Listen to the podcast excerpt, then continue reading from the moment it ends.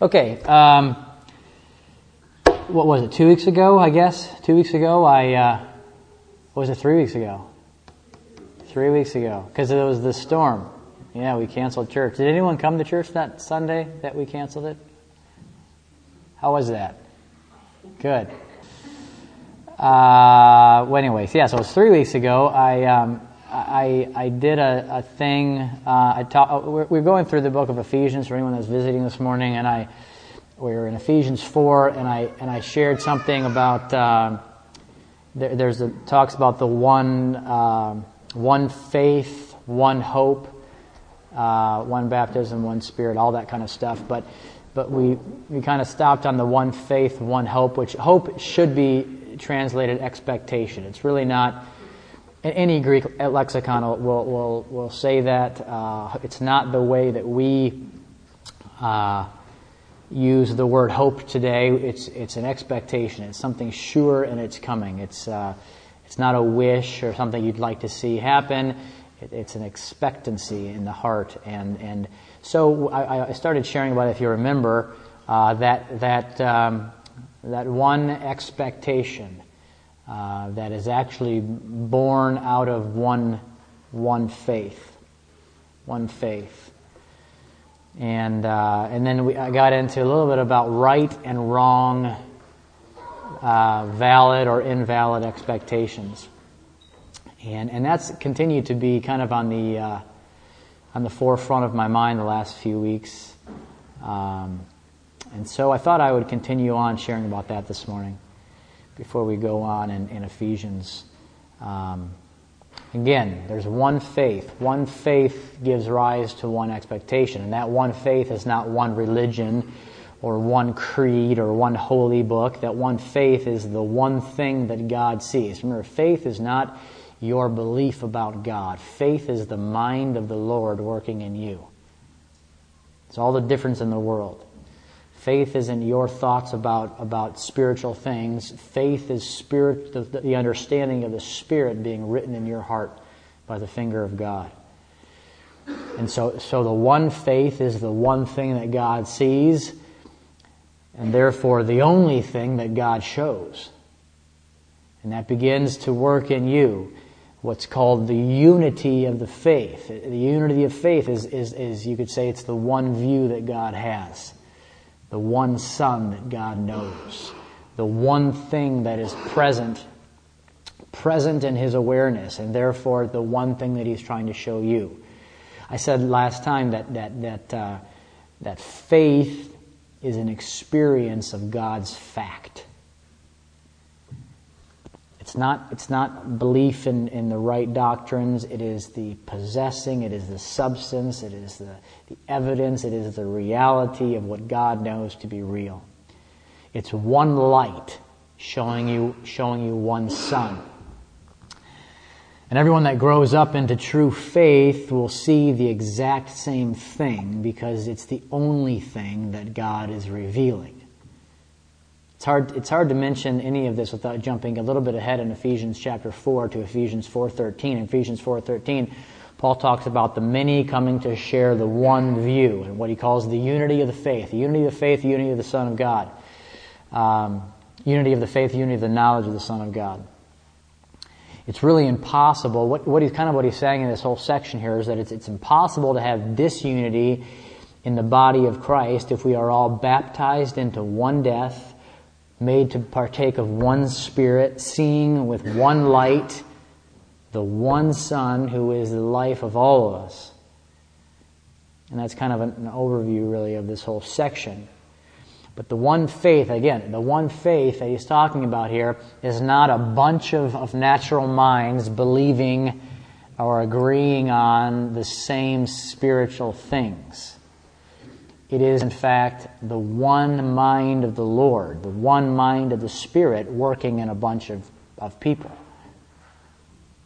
And there's a huge difference between those two things. The church has spent uh, 2,000 years trying to unite natural minds into one opinion about Jesus Christ. And it's not just that it hasn't worked yet it, it, it will never work. It cannot work. There's no unity in the fleshly mind because souls are utterly independent and autonomous by nature until they are filled with the same spirit and flooded with the same light. So you cannot make unity. You have to be born of it, born into it. And even when you're born of it, it won't, you, won't, you won't walk in the reality of it until it's revealed in you, until you see the same sun with the same light. And we talked about that. That's why Paul says in, in this scripture here to preserve the unity of the Spirit and the bond of peace. It doesn't say create the unity of the Spirit and the bond of peace. We're preserving something that we've been born into through knowing the truth. So again, faith is the mind of the Lord working in you. It's not just the life of the Lord living in you, it's the mind of the Lord operating in you. And what does that work in you? What does that give rise to in your soul? It gives rise to one expectation. It works in you the expectation of God, the expectation of God's purpose. In other words, when you share His mind, you experience His expectation. You don't have to think about whatever your expectations might be. And that expectation of God is towards the full harvest, the full increase of what He has planted in you. It's an expectation towards what, again, what Ephesians 4.13 calls the full measure of the stature of the fullness of Christ. That phrase says everything. Full measure of the stature of the fullness of Christ. And we're going to get to that verse eventually, but honestly, by the time we get there, I probably am going to have said everything I, know to say about it. But the entire book of Ephesians, you could probably say the entire Bible is a collection of arrows that point towards Ephesians 4:13 in a sense. It's the eternal purpose of God. Where is everything going? What what is everything for? Why did God do this or that or, or you know, you name it. It all leads to what Paul says in Ephesians 4:13. It all leads to one new man, one mature man attaining to the measure of the fullness of the stature of Christ. That's where it all goes. That's where this thing is going. And, that, and that's not talking about a date in the future. That's not, this is a statement of purpose. This isn't a, a statement about something that's going to happen in 2094 or something like that.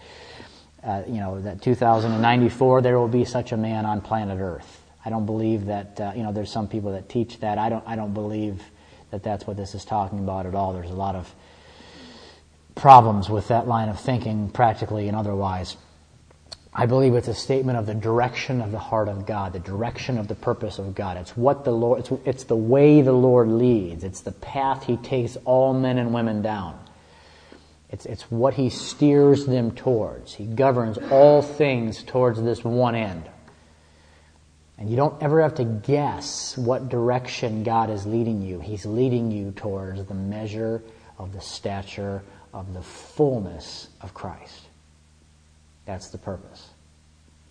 And if His mind is working in you by faith, it is working in you something called expectation. This is of what Ephesians, or I'm sorry, 1 Corinthians 13 and so many different places talk about faith, hope, better translated expectation and love. Faith. These three abide in Christ. Faith, hope, and love. Well, faith gives rise to expectation, and expectation gives rise to love, which is the manifestation and experience of all that God is. But it starts with faith. It starts with the seeing of the spiritual mind of the Lord working in you. And what that does in you, it begins to it begins to line up your expectations with God's expectations. And that's kind of what we were talking about last time.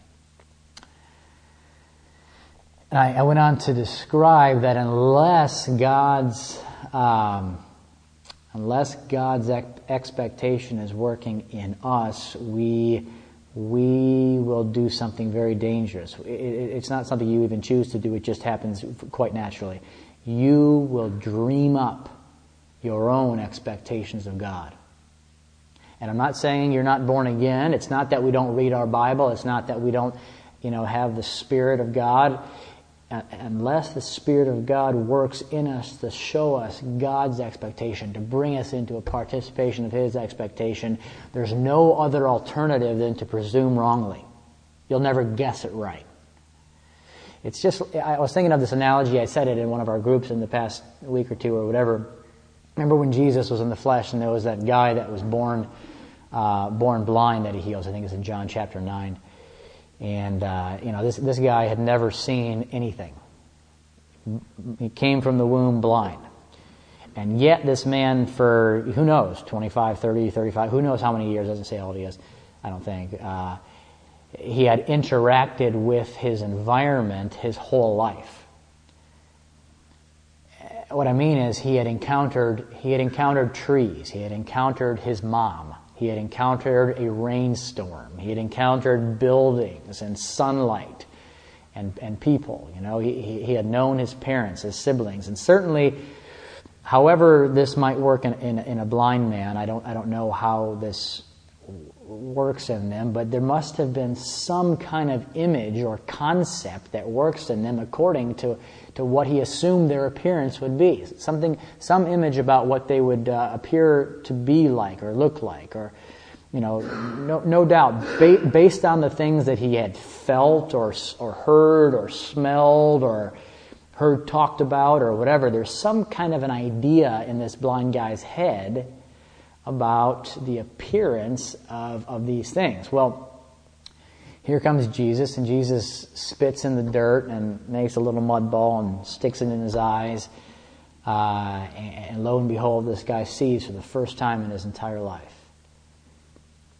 And, and here's my question How many of this guy's ideas about the appearance of things do you think he guessed right?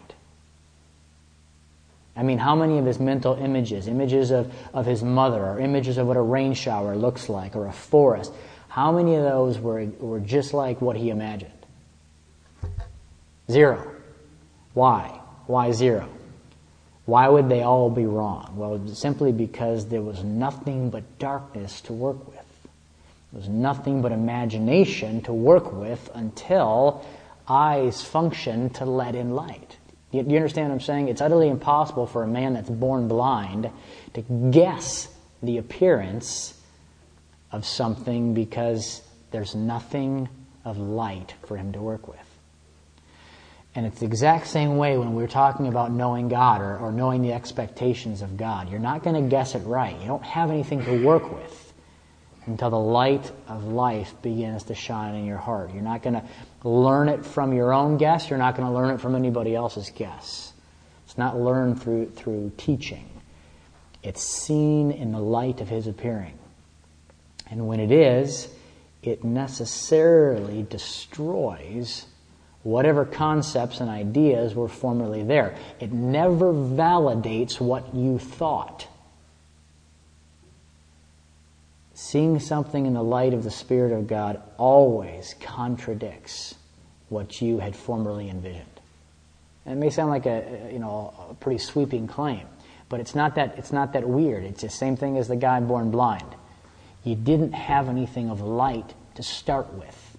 See, I guarantee you, the looser you, you hold to your ideas about God, the more room He has to reveal His ideas in your heart. So until you see by His light, there's nothing really true to work with. So a couple weeks ago, or three weeks ago, we spoke of the need to allow the Lord to reveal in us the one expectation that begins to come out from faith. The one anticipation that arises out from the mind of the Lord. And this will always, again, this will always destroy the, the expectations that come out from ourselves that arise from, from darkness. And it's not safe, if you, if you can hear what I'm saying here, and not be offended by this, it's not safe uh, just because you think you got your expectations from the Bible. There are a lot of people claiming that the Bible promises them all sorts of different things if you read the Bible without the mind of the Lord, without the comprehension of the Spirit, then your imagination is, your imagination is still going to define your expectations. You're going to, you're going to read yourself right into biblical stories rather than seeing Christ in them.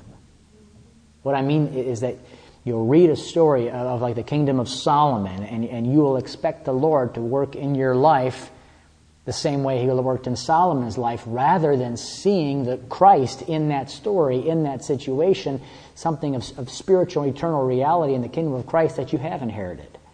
You, you, you know, you'll read, you'll read uh, the story of how God talked to Moses in a little tent, and you'll, you'll, you'll expect that God will do that to you in your own little tent. And that's uh, rather than, than, than realizing the, the, that, that his communication with you in Christ is the fulfillment and reality of what that, that, that, that minuscule picture that Moses experienced looked like. It's so much bigger than that. You'll, you'll, you'll pray and you'll wait for, for Elisha's double portion, you know, eh, having no clue what that story is even talking about.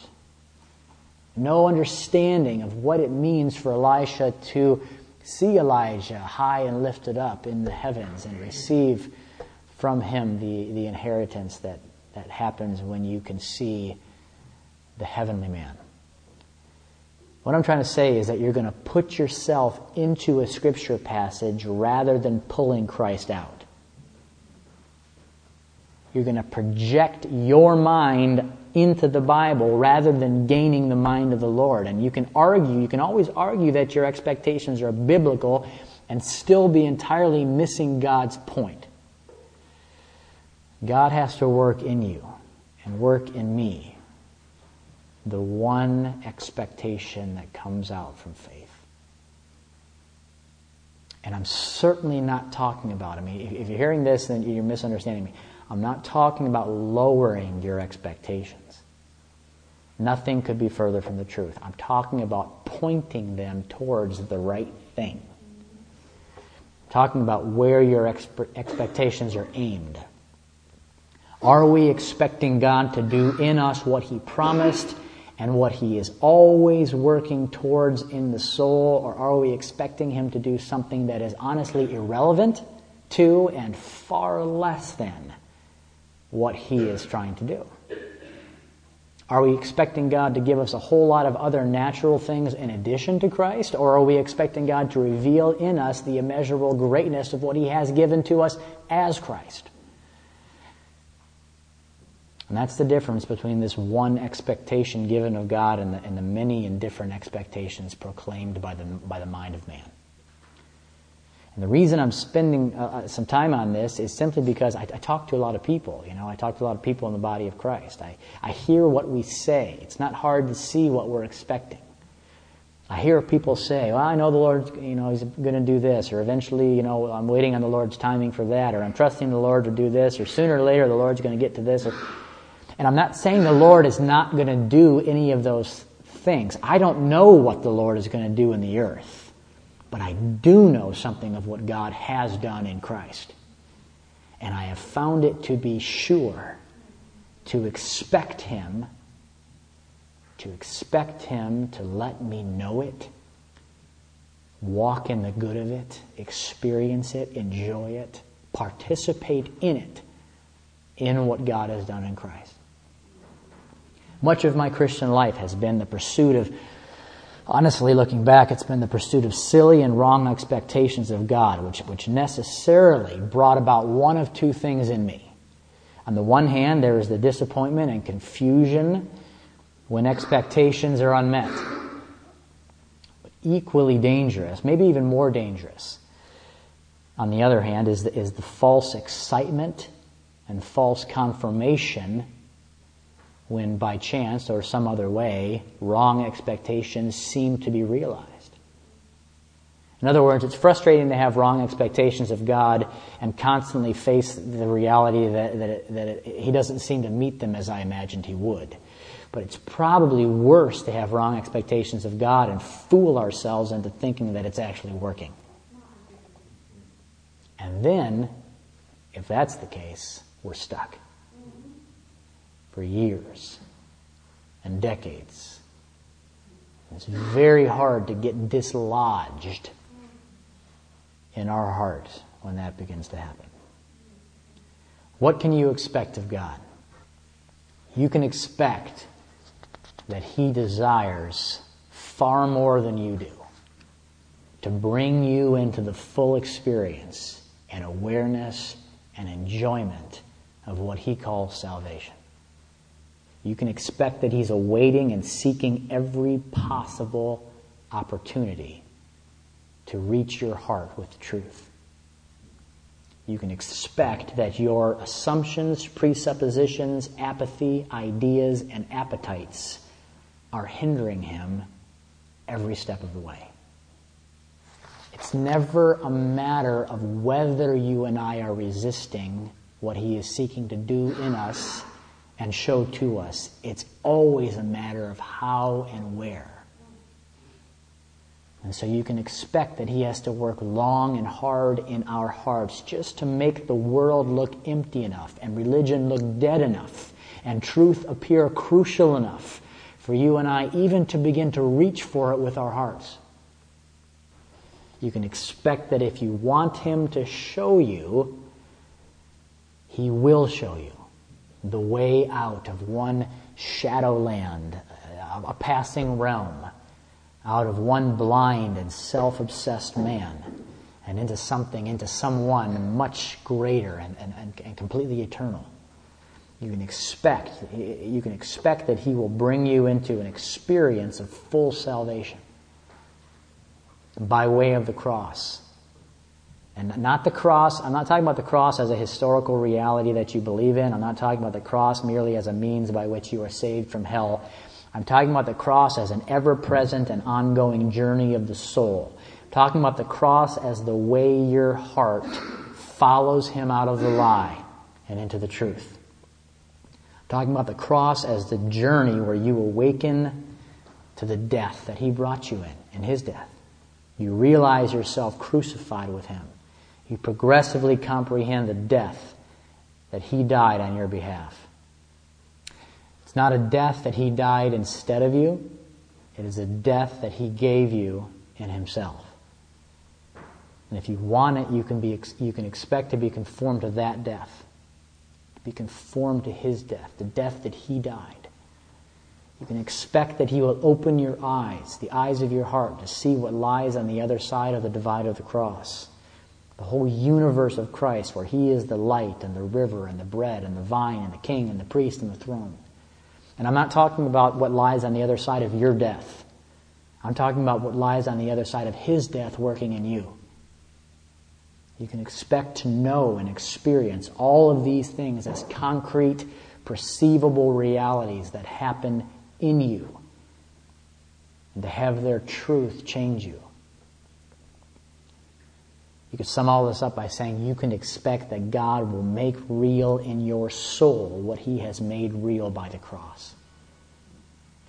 You can expect that God will make real in your heart, make real in your soul what He has made real by the cross. I, I don't know. I don't know exactly what to expect of him in the earth. I really don't. I, I, mean, I mean, I don't really understand the whys and the wheres and the whens of how God intervenes in the natural realm. I, I mean that seriously. I don't really understand. I don't understand how. I don't. I don't really know. I don't know, for instance, if He's going to heal you, though I have seen Him heal with my own eyes, and I know that He can. I don't know if he's going to fix your circumstances. I don't know if he's going to protect your loved ones. I don't know if he's going to, you know, keep you from making bad decisions or allow you to conceive a child or provide greater financial stability or keep this country from further uh, moral degradation or find you a soulmate or allow us uh, as a church to keep this building or allow me to walk past 40 years of age. You know, I don't know any of that stuff. I'm quite aware that he can do all of those things. But to be very honest, my expectation is not set on anything like that. These things, uh, to be really honest and, and somewhat personal, they very rarely come to my mind anymore. And not because I'm some kind of a, a spiritual superhero, but simply because my expectation is set on something else that I find to be so sure, so predictable, and so far superior. You can't, you can't praise a man for digging for gold where he knows without question that he'll find it. It's not a sign of great maturity on my part. It's really a no brainer to dig where you always find treasure. My expectations in these past few years have been aimed at something that has, has yet to let me down, has yet to disappoint me. And that is God progressively making real in my soul what He has made real by His cross. God making dead to my heart what is dead to Him. God teaching me to live in and by and to abide in what He knows to be the substance and reality and person of His salvation. I'm not trying to set myself up as, a, as an example. I'm just trying to tell you what's real to me. When I get disappointed, it's never because God is failing to do this. It's always because, for some reason or other, I've shifted my expectation to something else. Can you hear that? You can count on God to show you the Son in whom and by whom you live. You can expect that that Son's life and nature and mind will gradually, gradually overwhelm and govern your soul. You can fully anticipate that he who began this work in you will bring it to completion. It's an absolute safe assumption if you'll allow Him to do it, if you'll look to the author and finisher of faith, if you'll set your mind on things above, not on things that are on the earth, if you'll gaze at the things that are unseen, not at the things that are seen, if you'll ask the Father, if you want the Father to reveal His Son in you. Galatians 1.15. Last week, Julie said, I, I read her, um, her transcript, or whatever it's called, her notes she said that, that the Lord was dealing with her uh, expectations um, of, of God to be her Prince Charming. Um, we all have something like that. I personally have never uh, wanted God to be my Prince Charming. Must be a girl thing, but uh, I have my own version of that in, in a thousand unspoken ways that the Lord needs to destroy and teach me to aim my expectations in a way that parallel his. Well, while we're talking about expectations, what about my expectations of you? What are, what are, what are our uh, expectations of each other? The Spirit of the Lord has changed these con- considerably as well in the last few years. Uh, there's been a shifting in my heart that, that um, you know, it, it, uh, it, things have moved around quite a bit. People in this world are naturally like ticks without a dog. No, offen- no offense to. Uh, they suck life from one another.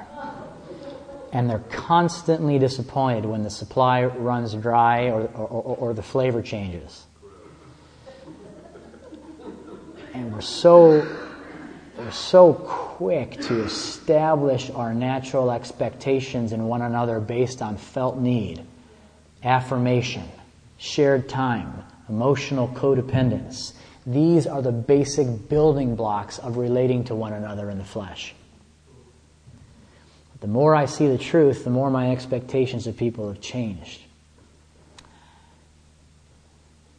I expect very little of, of people these days. And don't misunderstand me, that's not a bad thing at all. That's actually a really, really good thing. It actually allows me to love and enjoy and care and give more. Real love and relatedness in Christ is always, always being hindered and polluted by wrong and unmet expectations in people. Uncontrollable felt needs, emotional dependency, hurt feelings, and the like. There's this, there's this vacuous sucking sound in so many of our relationships where we suck identity and suck self esteem and purpose out of each other. We bring our expectations and our needs and requirements, knowingly or, or, or unknowingly, into every relationship. And there they are like these hair trigger booby traps, just waiting to be tripped. I mean, think about it. What's more dangerous than having a self consumed Adamic human being putting deep, meaningful expectations into another self consumed Adamic human being? How long before something explodes? It's the story of our natural lives. We see it all the time. So here, here's kind of the ugly part, and then I'll get to the good part. I expect you and I to be blind by nature. I expect flesh to seek its own gain. I expect flesh to clash with flesh and personalities to conflict and natural appetites to change and interests, interests in each other to waffle. As far as the flesh is, is uh, concerned, I expect, I expect that you'll see things in me that are ugly. And I'll probably see things in you that are ugly too. When we find each other not drinking deeply of the Lord, or when we find each other with our masks down. I guarantee you that I will let you down if your expect, expectations for me are in the flesh. you can just count on it. And my goal, honestly, is not really to fix that. And, and, it's possible to misunderstand what I'm trying to say here, and I, so I hope you don't. But I don't really want to figure out a way to meet people's natural expectations, meet every felt need, to master the, the, the pendulum swing of changing appetites and interest. I, am not trying to figure out a way to keep the right masks on at all the time, all different times. To keep from stepping on every every fleshly toe that sticks out, you know. That's not really what I'm going for in my relationship with you. Some people are really, really good at doing this, but really all that accomplishes is perpetuating an illusion. Here's the, here's the good part. I said I was going to say the ugly part first. Here's the good part. When a tick finds a dog, it finds all that it wants and more than it needs. Needs are met. Appetites are fulfilled. Interests are kept. Life is abundant. And so if ticks had half a brain, ones that found a dog would be free to relate with other ticks without demands, disappointments, expectations, needs, appetites, codependence. What I'm trying to say is that when the life of, of Christ is more and more the expectation and the experience and the sustenance of our soul, then little by little we're able to relate to one another according to what Paul describes in 1 Corinthians uh, 13 we can actually keep no record of long, wrongs because why would you? We can actually seek not our own gain. We can give and not take. Patience is relatively easy. Kindness is natural. There's not much to envy since we both have the same bountiful Christ. There's, you know, it's hard to get provoked because what are you really going to take from me that's going to make me mad? It's easy to endure things because, you know, honestly, what's the worst that's going to happen? In other words, in coming to know Christ, our relationships with one another are hugely liberated from all of the self obsessed expectations of the flesh. And we're free. Free to do what? Free, well, first and foremost, we're free to share an enormous dog. We're free to share the life of Christ that is our source and our life and is flowing through our veins causing us to grow and see reality. We're free to relate in Him and by Him, free, free to relate together in all that He is and all that that means and grow up together. But even more than that, we're free from needing one another for things that can never be. We're free from looking to one another for things that will never happen. We're free from hurting one another through the inescapable disappointments of the flesh free from being able to ruin each other's day, break each other's hearts, tick each other off. I'm not talking about a zombie like emotional detachment here. I'm talking about having emotions that line up with reality. I'm talking about having emotions invested in, in things according to the truth. I'm talking about big things feeling big and little things feeling little. This isn't the elimination of desire. This is desire coming into alignment with reality. Well, what about, again, we're on the topic of expectations. What about God's expectations of us? Again, knowing the truth, allowing the Spirit to show you the truth. It affects our understanding of this as well. So many Christians today live day by day under this crushing weight of what they imagine to be God's expectations. To, so many people that I talk to, Christian life is this whirlpool of guilt and shame and condemnation before God that makes life this heavy burden and makes God seem to be unknowable and unapproachable. That's not good. But the answer to this is not to play down or minimize God's expectations, but rather to know and understand how and in who they are met. In other words, the solution isn't thinking that God doesn't want much. The solution is realizing the greatness of God's judgment in the cross and the truth of the one in whom we now relate to God, whether we see that or not. There's a lot of books out there by Christian authors that are an attempt to help people deal with guilt and shame and condemnation that they feel before God. But rather than doing this by teaching the cross and, and, and, how we have been judged already in the cross of Christ and how Christ is now our life and how He is in fact our relationship with God and that in Him Adam has been put away and therefore in Him there is no condemnation. Condemnation doesn't make sense. In other words, rather than destroying condemnation and shame with the truth, there are books that try to destroy condemnation and shame by saying that God doesn't expect much. God expects your best try. God only wants you to do these five things to discover your purpose. God wants you just to put your heart into it. God just loves it when you get out there and go for it. God has a special and easy plan for how you can make him happy. God has you covered. Grace has, grace has you covered. Just do what you can. You know, I'm sorry, but I'd rather see Christian bookstores filled top to bottom with Reader's Digest than those kind of books. Why? Because it's a lie. It's not only a lie, but it takes the expectation of the Father off of the perfection of His Son and the finished work of the cross and places it onto me and my fleshly attempt to turn over a new leaf. It's ridiculous. Make no mistake about it. God's expectations are incredibly high and extremely exclusive. And everything that we do or say or teach that underemphasizes those expectations makes light of the cross and, and the greatness of Christ.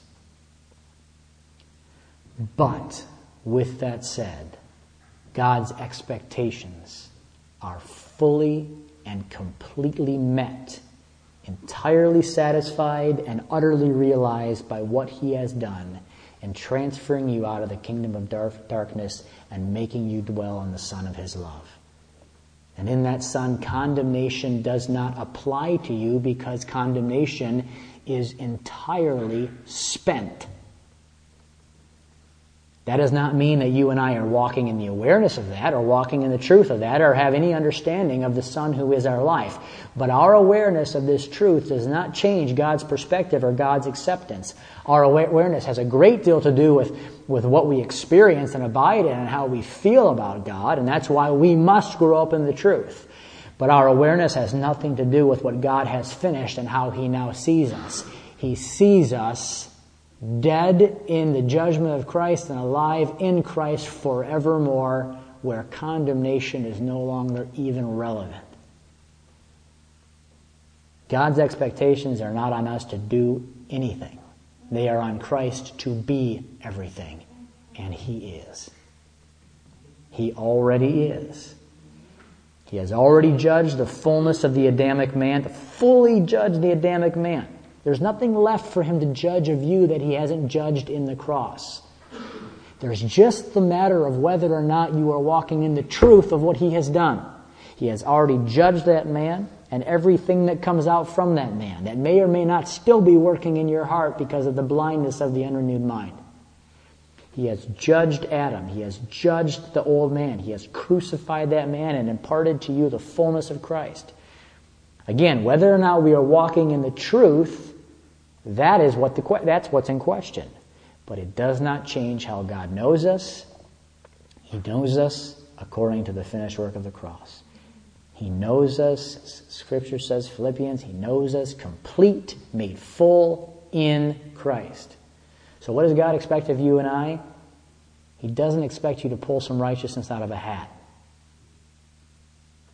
Certainly, He doesn't expect you to obey the law and the power of the flesh. That's why He came, because we could not do that. He expects that we would look to Him to learn what He has done and walk in it. Walk in the truth. There's nothing left to be done. There's only the issue of knowing what He has done. There's nothing left to be judged. There's only the issue in walking in the truth of His judgment. I'm not saying you don't sin. Sin is good, the only thing that's going to come out from you if you walk in the darkness of the unrenewed mind that only understands the Adamic nature. I'm not saying sin is a, is is a myth or, or, or a figment of your imagination. I'm saying it is the product of blindness. And judgment is already spent. The issue is our blindness with regards to what He has finished. And it's only when you don't know what God has done that you could possibly feel condemnation. I want you to hear that. It's only when you don't know what God has done that condemnation could be working in your heart. Condemnation is one of thousands of imaginations that don't exist in Christ, but that do exist in the darkness of the unrenewed mind. What I mean is that condemnation doesn't even make sense in Christ. There's nothing left to condemn. And if you and I see rightly, we would never feel condemnation again. Guilt, shame, all of these are born out of an utterly false make believe idea with regard to God's expectations. They have no reality behind them except for the reality that we create for them in, the own, in our own minds. God's expectation are not, are not for what you and I can do, but for what you and I will walk in and realize and make manifest and experience and enjoy and abide in and live in. His expectation is for you and I to learn and walk in a salvation called Jesus Christ. To know the truth be set free from the lie, to walk in the light as He is in the light, to live in the freedom of the Spirit, having put away the flesh, the old man together with his deeds. So, amen. We'll stop with that. Let's pray.